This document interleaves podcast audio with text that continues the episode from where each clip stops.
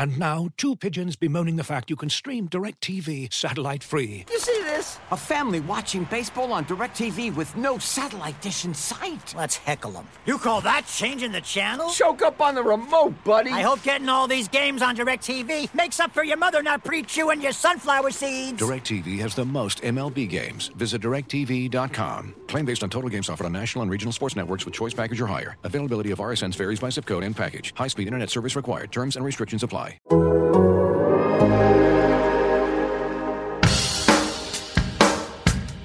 Ultimately, I'm going to keep saying it. Get 1% better every day. Just get a little bit better every day. Hello there. Welcome back. Stephen Holder here with Zak Keefer.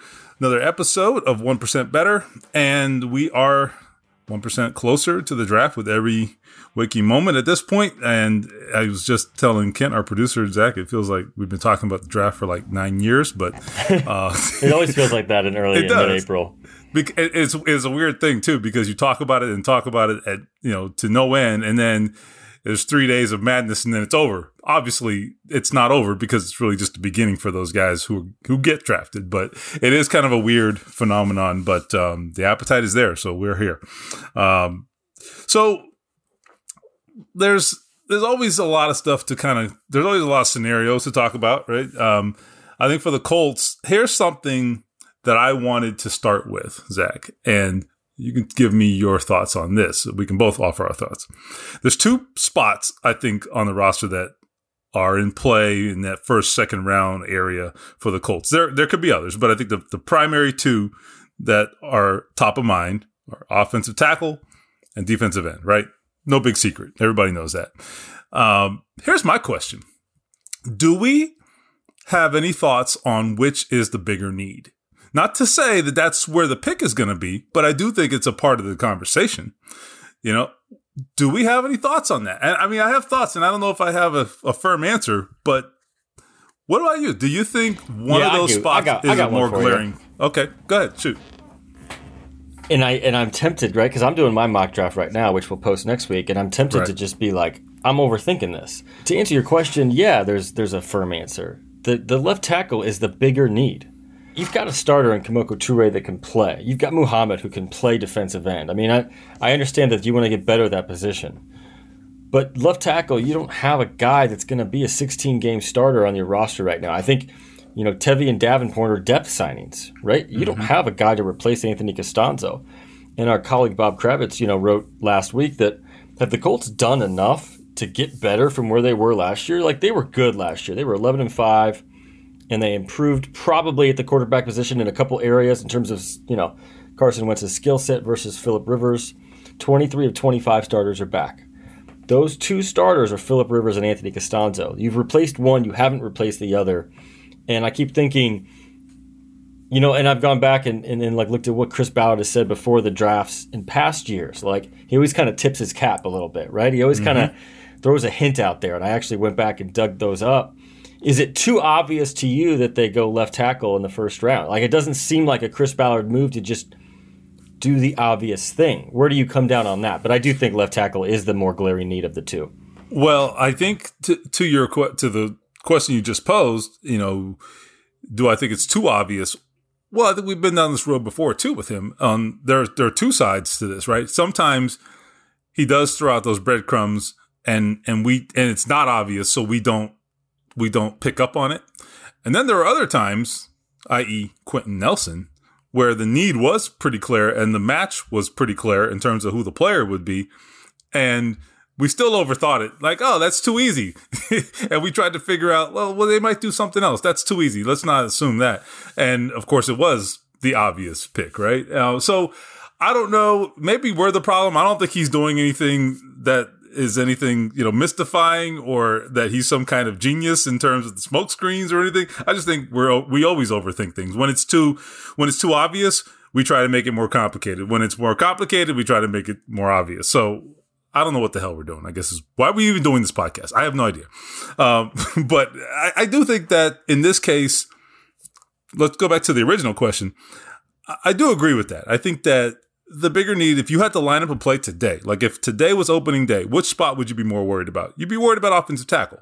right? I mean, I think that's what this boils down to. Now, it doesn't mean that's the first round pick, but I, but I just, as I said earlier, that's a part of the conversation. And then you go from there, right? But, but I do think that's the bigger need. And now the question though becomes, how do you, which, which is the tougher need to fill? And that's a different question, right? Because in this particular draft, I think both spots actually have adequate depth. I actually went and looked at Dane Brugler's uh, his draft guide, you know, who is our draft analyst at the Athletic, and Dane has ten edge rushers with grades that are first or second round grades. That's pretty good.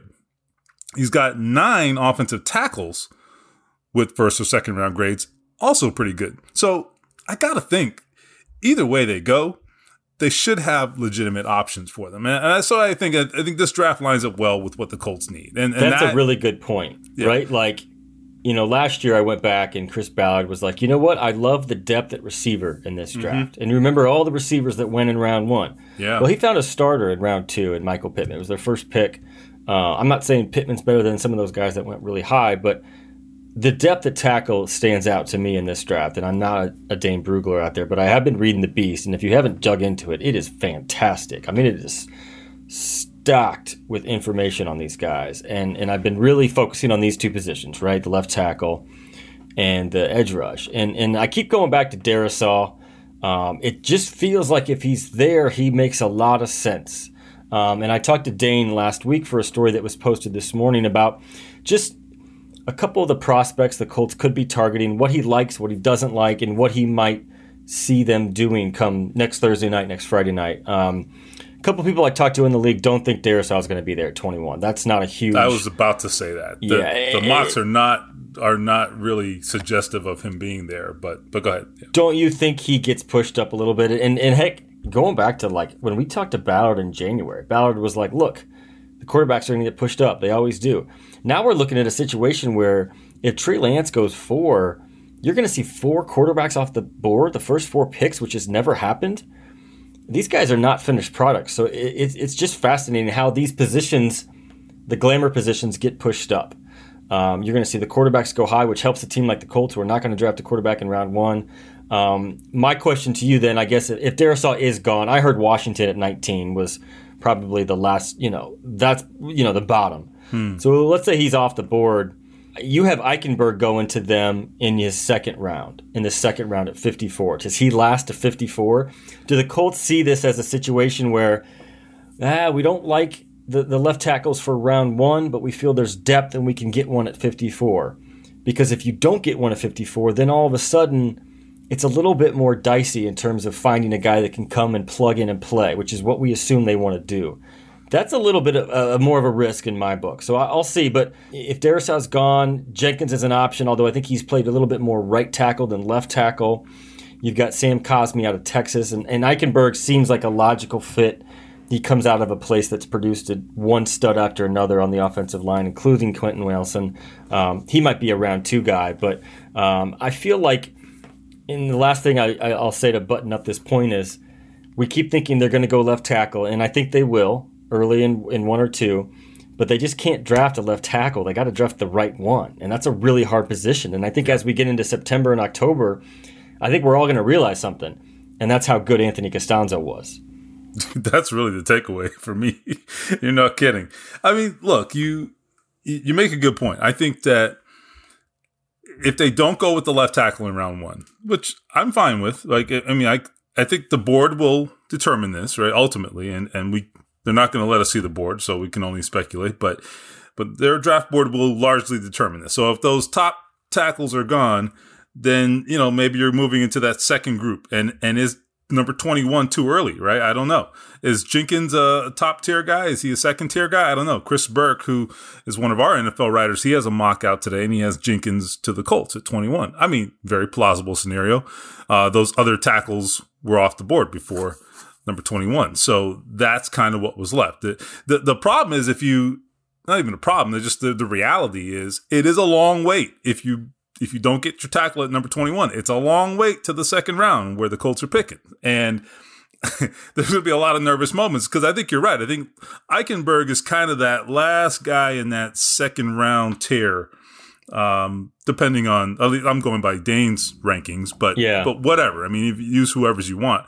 Um, he's at the bottom of that second round tier. You get past that, and you have to ask yourself if you're getting value at that at that part of the draft, and and that is just a really dicey situation. Um, it's like you said earlier. I mean, you have some guys who can play defensive end for you right now. The, the, the question though is so so in terms of the need, we know, right? We know what's the bigger need and what's the harder one or in terms of what's on their roster. We know what's the bigger need. The problem though is are you able to are you able to uh, fill that need with a value pick at number 21 or are you going to be overdrafting a guy, you know? And so I don't know. That's where the need and need and value converge and you've got to make some tough decisions there. You know, I mean, if you're Chris Ballard, do you overdraft a guy a little bit just because it's such an overwhelming need? It's not a Chris Ballard style decision, right?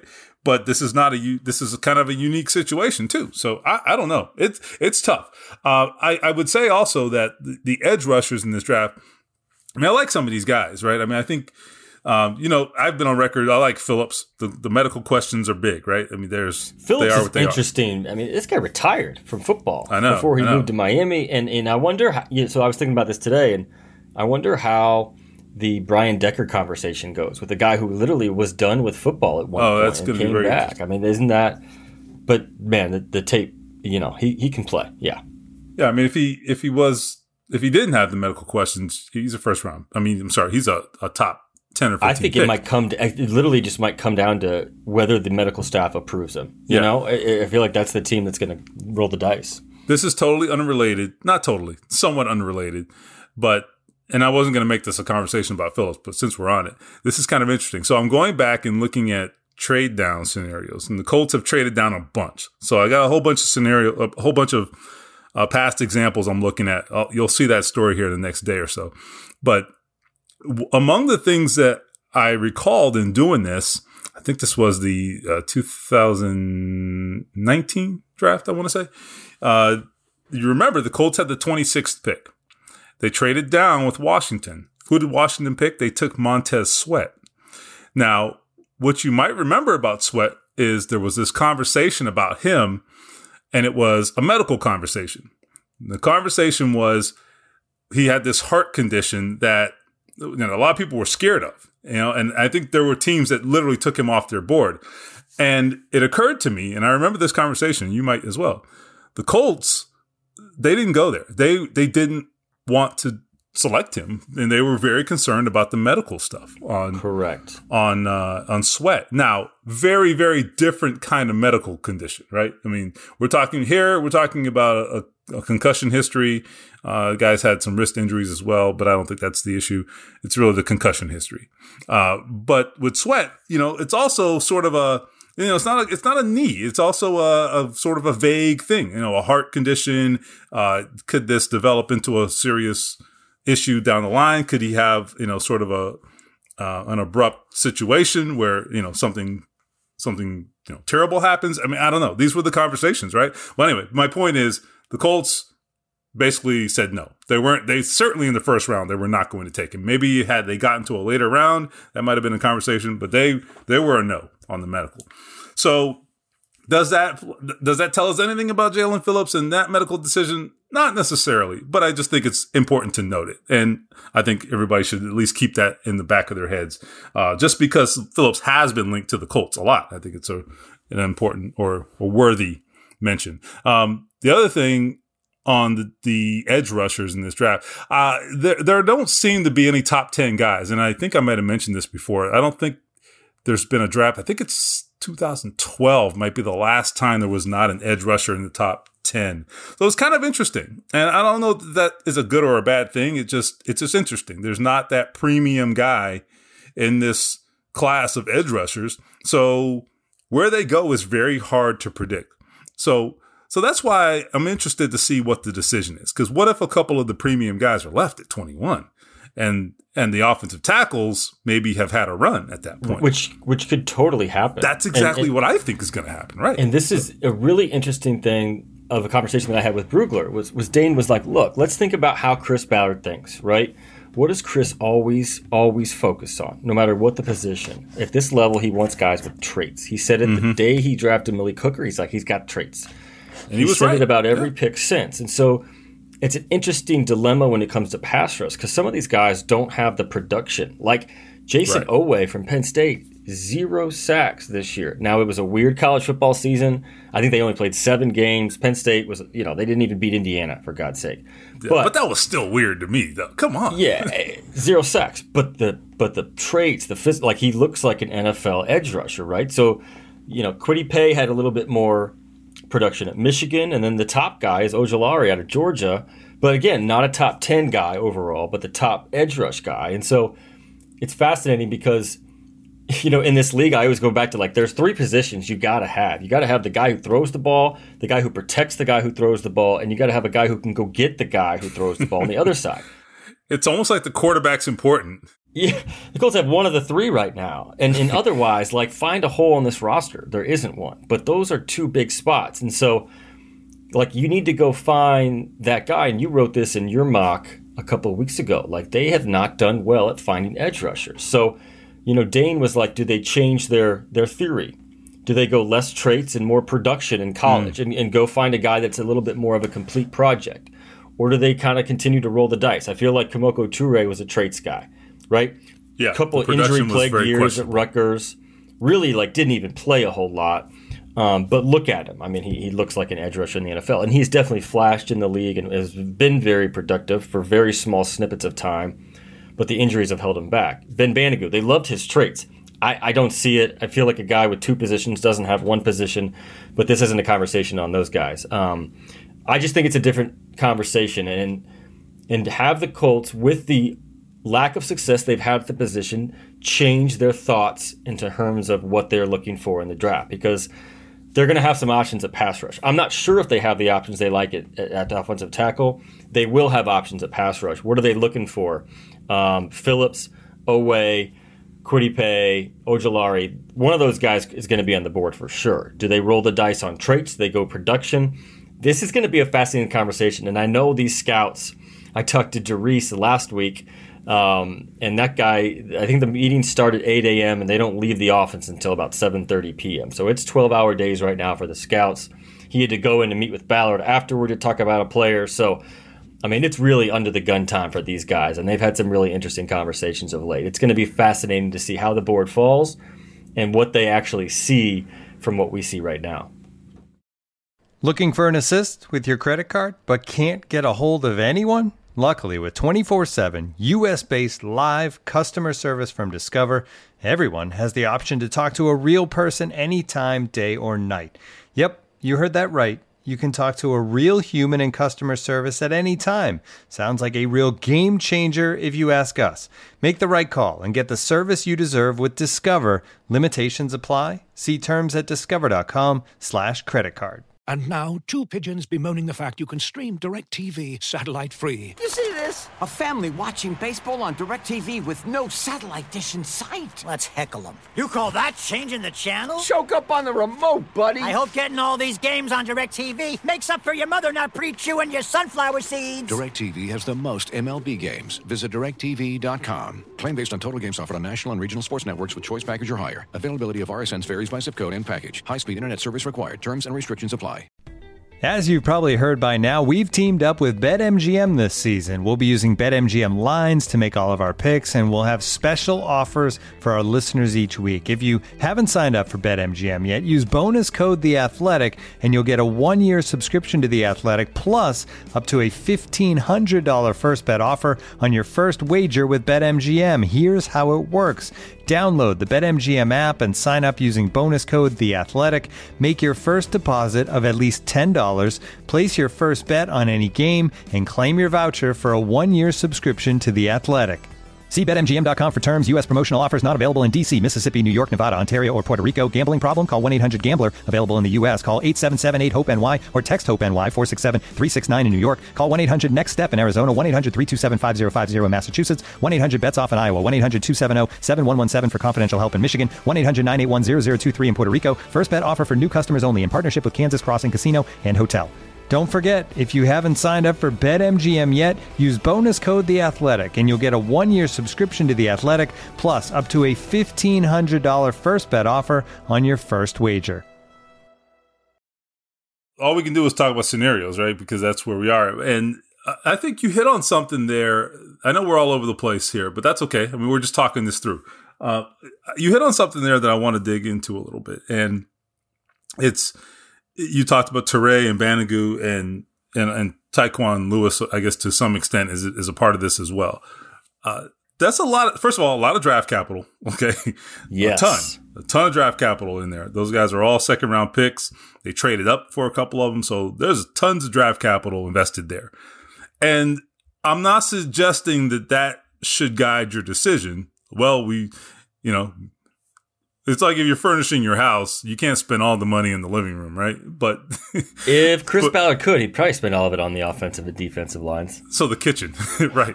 Right. But, uh, but but yeah. But my point is this, though. Well, it's, um, it's a very bad way of what I'm trying to say is, do they?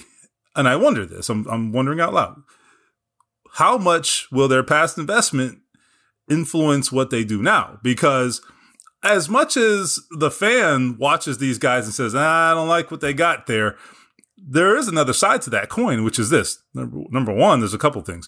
Number one, they haven't really had enough time to be completely on, or enough playing time, I guess, right? I mean, I what do I know about Ben Banogu? Not a damn thing. Okay, let's just be honest. Now he hasn't flashed enough, not at all. But I don't really know anything about that guy. Uh, clearly, Justin Houston and Denico Autry played a majority of the snaps. We, we don't know anything about those guys, or at least about Banogu. Ty, uh, excuse me. Um, in Turay's case, I think we know a lot. I just think we need to see more because he has been injured a lot. So even though we've seen we have a bigger sample size, we still haven't seen him at 100% nearly enough to really know what they have there. And then Tyquan has just been bouncing all over the place and filling in here, filling in there. He's been up, he's been down. Um, I don't know. You know, it just depends on the day of the week sometimes with him. But if they could ever get those guys to all be running hot at the same time, they might have something. but oh, yeah. is Mike but, good uh, enough? I don't know. I, I don't know. I'm not suggesting they don't draft an edge rusher. All I'm saying is, if you're Chris Ballard, I'm just telling you, you know, he's Mister. Hey, you got to give these guys two or three years. So that's his words, not mine. You know. So what what do you make of any of that? But my my thought is is kind of what you talked about a little bit. Is like they always talk about going back and self scouting. So the scouts are going to self scout, right? Ballard's going to mm-hmm. look back and see, well, I drafted Quincy Wilson based on traits in 2017. He looks like an NFL corner, and it didn't work out at all. And I drafted mm-hmm. Zach Banner a couple rounds later. He looks like an and maybe Zach Banner becomes a great player for the Steelers. Ballard right. did not like that. Although the traits on that guy, I don't know. But, but go ahead. Yeah. I get I get what you're saying. I'm, it was getting off so. topic, but and I wonder if they're going to change the way they evaluate and look at these things because this is the position they haven't been able to figure out. Mm-hmm. And they went out and they didn't spend a lot of money in free agency, which we expected. And we know why. I mean, they're, they're not going to find Freeney Mathis on the street. They're just not going to be free agents. You got to find them in the draft. How do you find them in the draft? They haven't been able to do that so far. So that's the interesting dilemma here. And then, and secondly, it's you know, it's Ballard wants these guys to develop and to have time in, in two to three years, but it's also like, dude, if you could get to the pass, if you could get to the quarterback, you'd be you would have been in the second round of the playoffs last year. I guarantee you they would have beat the Bills. And I know that's a big, you know, I'm not breaking news here, but like they were like three plays away from from beating the Bills. And if they would have got to Josh Allen just a couple more times, I remember Muhammad had a great play. I really believe they would have played in the divisional round of the playoffs. And if you would hit on a guy like Banogu, maybe he makes that play. And maybe you're not looking for a pass rusher again for the third straight year. I mean, this is the situation they're in. So, um, you know, Ballard always talks about he wants his defensive line to come in waves, right? To come down after down and to make life miserable for the quarterback. They did that at times last year. Do you remember early on when that defense was rolling? the key was Buckner and Grover up front. And then Houston would have some really great days. Then he would disappear for two weeks. Muhammad would come in. And I think you made a really good point after Autry signed with the Titans. That's a guy you don't appreciate until he's gone because he just did a lot of quiet stuff and a lot of good run stops. And, and, and it wasn't a drop off from, from Justin Houston on the other side. And so that's going to be interesting to see how that plays out. But when you look at this roster, you can say they've gotten better or they haven't gone backwards in a lot of different areas. The one area they've gotten worse at is pass rush. That's that's obvious. They need to address that. The question is, how many swings are they going to take until they get this right? That's exactly what I'm saying, and, and I think I, I, I am not suggesting to any listener out there that that Chris Ballard is around here saying that you know Ben Banogu is the next Lawrence Taylor. Like, no, he's not. He's not saying that. I've had a couple of recent conversations that I mean they're kind of they were kind of off the record, but but I will tell you my takeaway was that he gets it. Like he knows, he he understands, right? I mean, he's he watches. He was he always say to us, Zak, right? I watch yeah. the same games you watch, right? So yep. he's never made any pretenses about that, and I, and I don't think, and and he's I give him credit, like he is not above being very very critical of himself. Okay, if he screws up, he'll tell you he screwed up. if he if he doesn't like a pick and the guy doesn't play well, he'll cut him. Yeah, and and that's you know they hung on to Bjorn Werner for years, and, and it was obvious. And and right. the Colts cut Tarell Basham a year and a half in because he couldn't play. And so you know if if he makes a mistake, he's got to live with it. And he always says the best player is going to play. Um, but this is again, you know, that was going back to 17, the first draft he had here. Yeah. So I, and I think you know the fact that that they still do feel invested in these guys tells you something. You know that that they do think there's something there, and and I think they're right. I mean, I don't Banogu. I still I need to see more. I don't I don't know. I don't have anything to judge by honestly, but but Turay, yeah, I mean that guy. This could be the year, right? It could be. there's no question. That is definitely possible.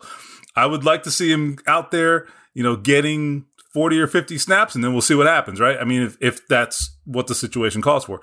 Uh, Tyquan Lewis, if you give him enough snaps, I mean, can he make a bunch of plays? Yeah, I think he can. Um, and if he finds a home, like what if he is the Denico Autry replacement, right? What if he's your left defensive end? Can he make that a home and, and become consistently productive there?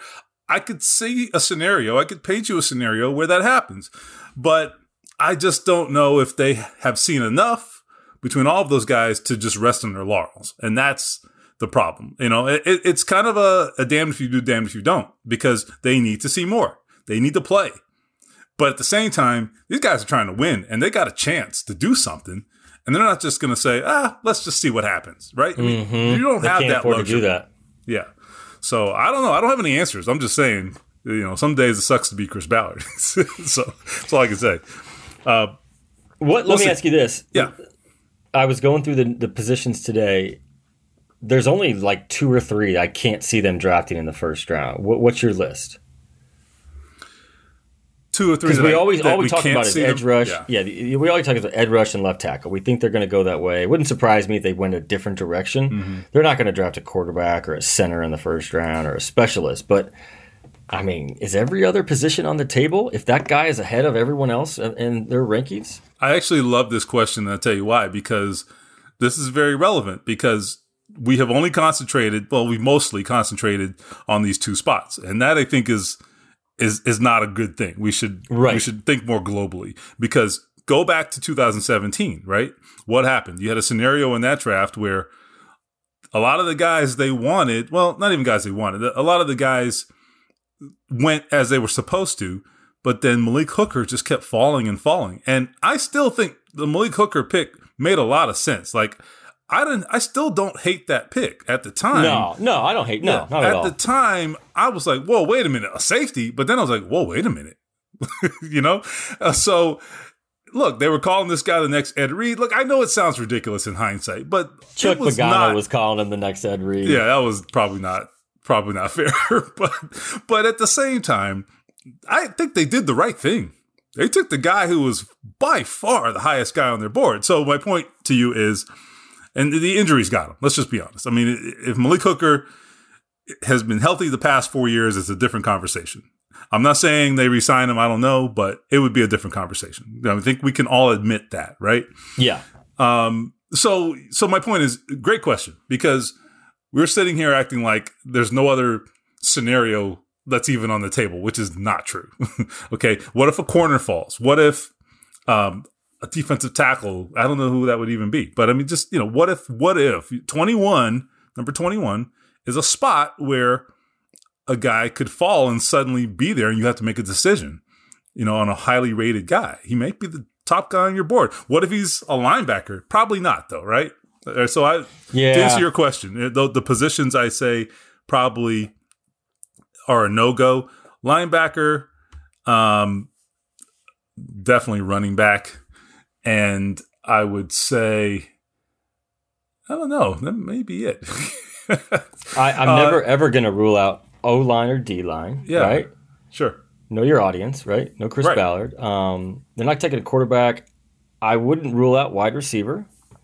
I wouldn't rule out tight end, but I would because there's there's no one in this class that there won't be, be one worthy of the 21st yeah, it's, it's Kyle Pitts, and, and, and I want to get into tight ends in a second because Dane made an interesting point. Mm-hmm. Um, after Kyle Pitts, there's a huge gap, so I don't think you draft one in, in the first round. But then any level of the defense, it wouldn't stun me. Linebacker would surprise me. I don't think they'd go there, but maybe. Um, and then the back end, corner and safety, it, it could happen, especially corner. Um, but an interesting thing to remember is they don't have a third round pick because of the Wentz trade, mm-hmm. and they're not going to have a first round pick next year. Very likely, right? If Wentz plays seventy percent of the snaps, etc. Right. So that's in their thinking right now. And Dane made a really good point.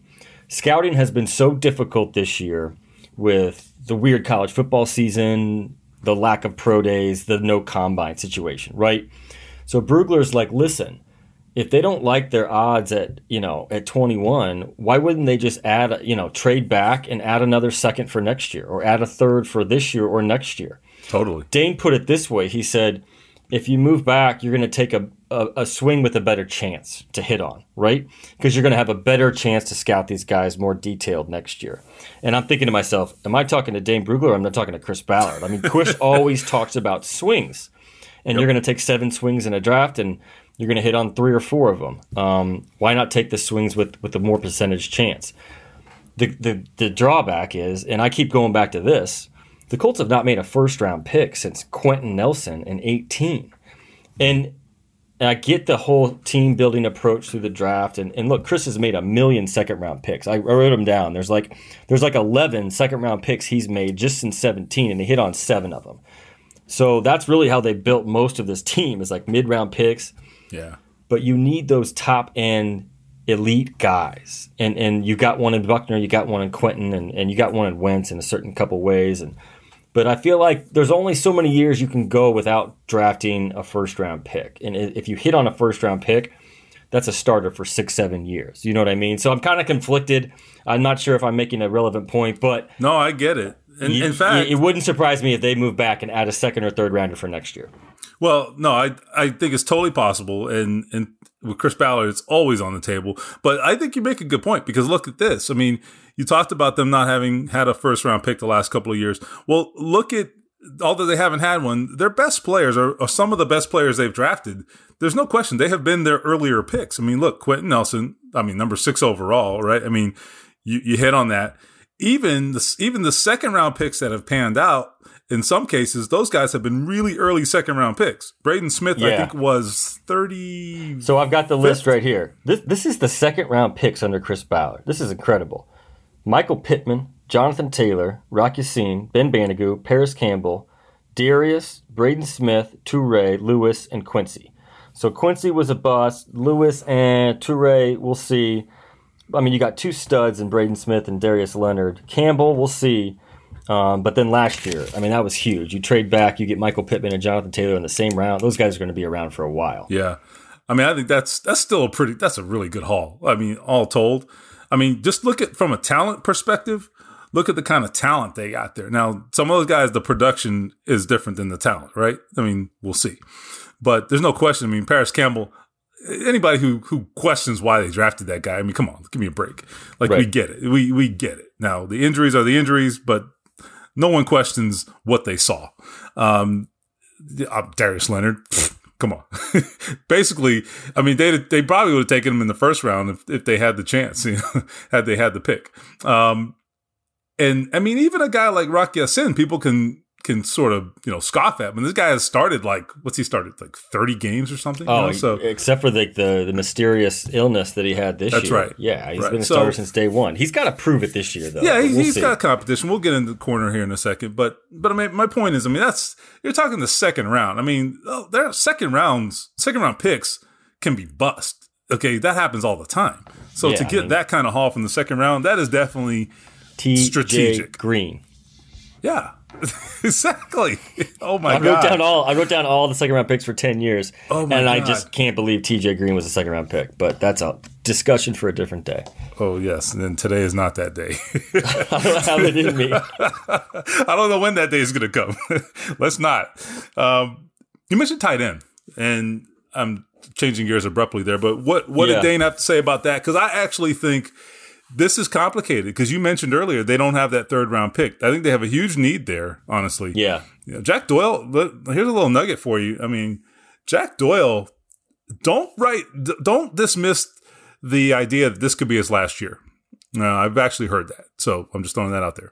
Uh, and, and I mean, look, it's not it's not earth shattering, right? I mean, he's 31 or he's about to be 31, and you know, his health has kind of gotten a little more complicated for him lately. So he's still been fine. I'm not suggesting that he's not a good player, but yeah, I mean, look, you know what it is. I mean, you're 31 years old, you're in that the ballpark. So my point is, I think it's a huge need given who the coach is and given how he uses tight ends. Yes. Frank Reich. I'm glad So- you mentioned that. Jack Doyle is going to be 42 years old on his seventh contract with the Colts, catching three touchdowns a year. I'm gonna have egg all over my face. and he's going to be catching eight yard passes over the middle on third and seven until I have gray hair all over myself. They're going to put a no. Um, you hit on a really good point. So you got to think about who's driving the train, right? Ballard does the defense. Ballard does the offense too, but Frank Reich has a huge say in this, right? Mm-hmm. And that say has only increased over the last couple of years. We know he was really big on Nyheim Hines when they drafted him. We know he was big on Rivers and Wentz. He made the push for the quarterback. And we know he's obsessed with what position on offense, tight end, right? Frank was talking about the tight end spot this year with us in the middle of the season. And he's like, guys, I could talk about this forever. And we're like, we know, we can tell, Frank. Like, we were just asking about Mo Alie-Cox. Um, so they've got Exactly. they've got Jack Doyle and, and very likely Mo Alie-Cox coming back. They don't have that dynamic Eric Ebron type athletic tight end. And there's one guy that's like that. And I kind of wish the Colts would just draft up and take him because it'd be really fun. But they're not going to draft Kyle Pitts because they're not going to trade up. But um, that would be awesome to watch in this offense. Um, Dane said this. He's like, look, like you've got a lot of guys that that are going to be third and fourth round grades. That you know, how long do you wait? And and does that mean that guy can't really step in and play right away? So. They didn't spend the money in free agency. The Patriots locked up the top two tight ends on the open market and paid him a ton. You know, what do the Colts do? They've never drafted a tight end under Chris Ballard. Part of that is the fact that they've had Jack Doyle be such a steady contributor over the years. They've had Mo Alie-Cox climb from basically like a guy who couldn't even figure out how to put his chin strap on to a very steady blocker and a threat in the passing game. Maybe we'll see more this year. Um, but I think they need to get a tight end somehow. They need to get a tight end in the pipeline who can make some guys miss and that almost fits the receiver mold. And I know Frank's going to drive the train on that. So whenever they do that, um, it's going to be a guy Frank okayed. Tommy Tremble from Notre Dame could be an option. Brevin Jordan from Miami is another one. Um, and I think maybe third or fourth round. But then again, the Colts don't have a third round pick, so it's just going to have to come down to whether those guys are still on the board. And and I always kind of lean towards the Notre Dame guy because you know Frank and Chris both went up to the pro day up there in South Bend.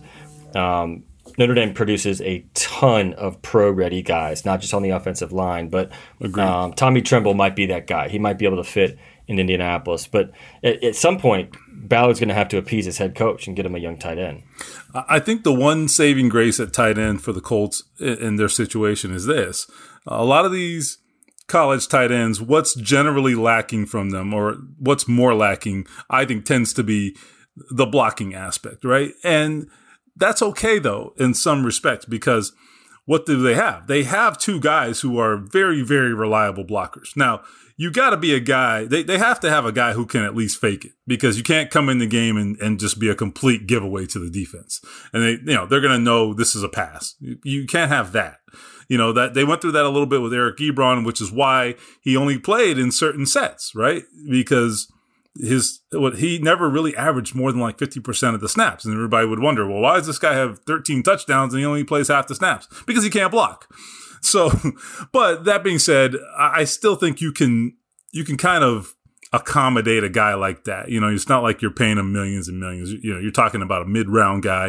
If that's the best you can do i think they can make it work. And they may end up with a guy who's not an accomplished blocker.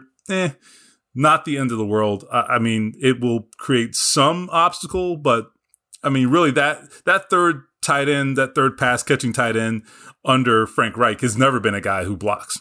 it was Trey Burton last year, right? And two years before that, it was it was Ebron. So they've made this work before. I, I think you can find that guy just because tight ends in college or coming out of college today, if there's one thing they do, it's they can split out wide and they can catch passes. That's what they do. Some better than others, but they can certainly do that. So I think they'll be okay. Uh, th- there will be some opportunities, but that third, not having that third round pick is definitely, I think, an issue because that's that's we talked about the second round. The, the third round is also sort of in that same range, right? Where they you can get real good value.